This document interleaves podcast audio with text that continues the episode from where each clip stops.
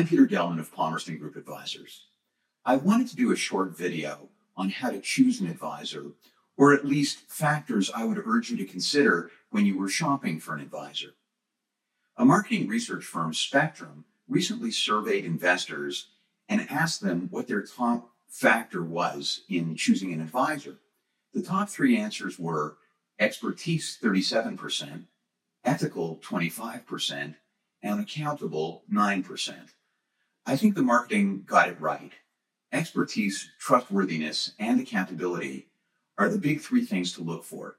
If you're thinking about hiring an advisor, you're paying for ongoing advice, hopefully good, valuable, continuing advice in a relationship that will last many years.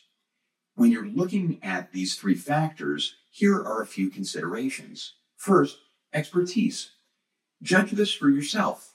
A credential may be an indication but it may not be. Unconventional backgrounds, in my opinion, shouldn't be a disqualification. Walter Schloss, one of the great investors of the 20th century, took a night school course with Benjamin Graham, the value investing guru, and was off to the races. Charlie Munger, the vice chairman of Berkshire Hathaway, Warren Buffett's partner, dropped out of college to enlist in World War II, then went to law school after the war. Harvard Law School, to be sure, but again, unconventional. Francis Chou, one of the top money managers in Canada, worked as a telephone repairman before starting an investment club with some friends and has been running his very successful mutual funds for decades. The point is, engage the advisor you're considering in a conversation.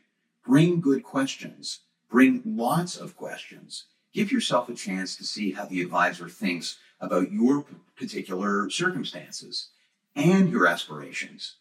Expertise is about what's going on inside of the advisor's head and how it connects with you.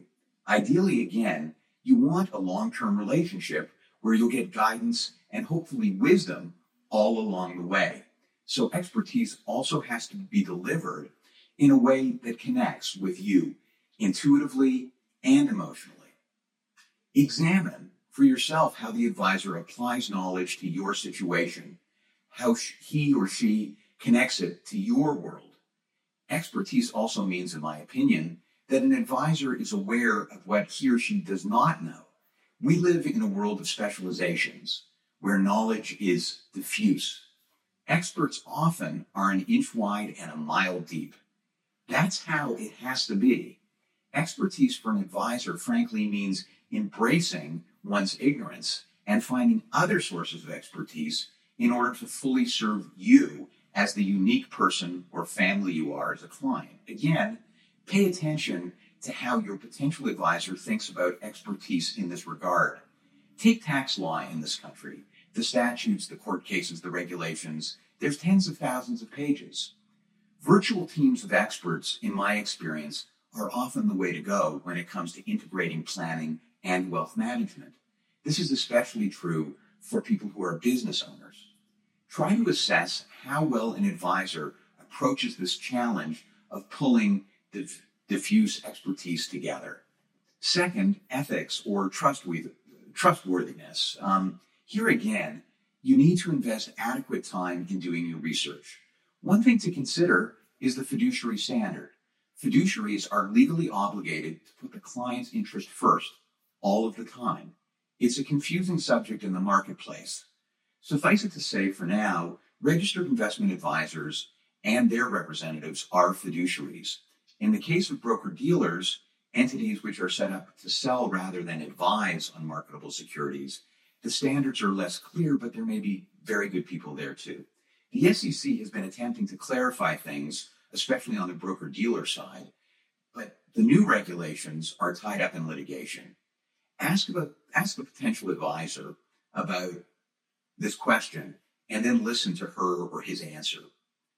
Second, websites like BrokerCheck and the SEC's investment advisor search site allow you to look up advisors and firms and see if there are some red flags. Those sites shouldn't be assumed to be definitive or comprehensive. There may be a skeleton that didn't get flagged. But these are good places to check as you conduct your due diligence. When it comes to trustworthiness, also find out about the custodial services used by the advisor. Virtually all good custodians give you, the client, direct 24 7 access to your account, as well as the option for you to receive alerts on account activity like trading.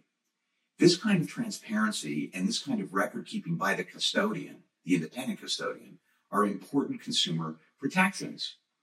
When you interview an advisor, considering, consider you know, having someone you trust participate with you. Having a second opinion may be helpful. Advisors are basically barred from, by regulation from publishing client testimonials. But if you happen to know a current client of the advisor, asking that client for an assessment of the advisor certainly is fair game. Finally, ask the advisor about accountability.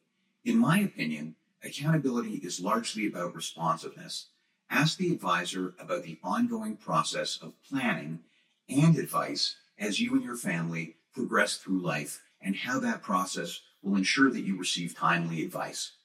Hopefully, focusing on these three areas will help you make better decisions. Thanks for watching.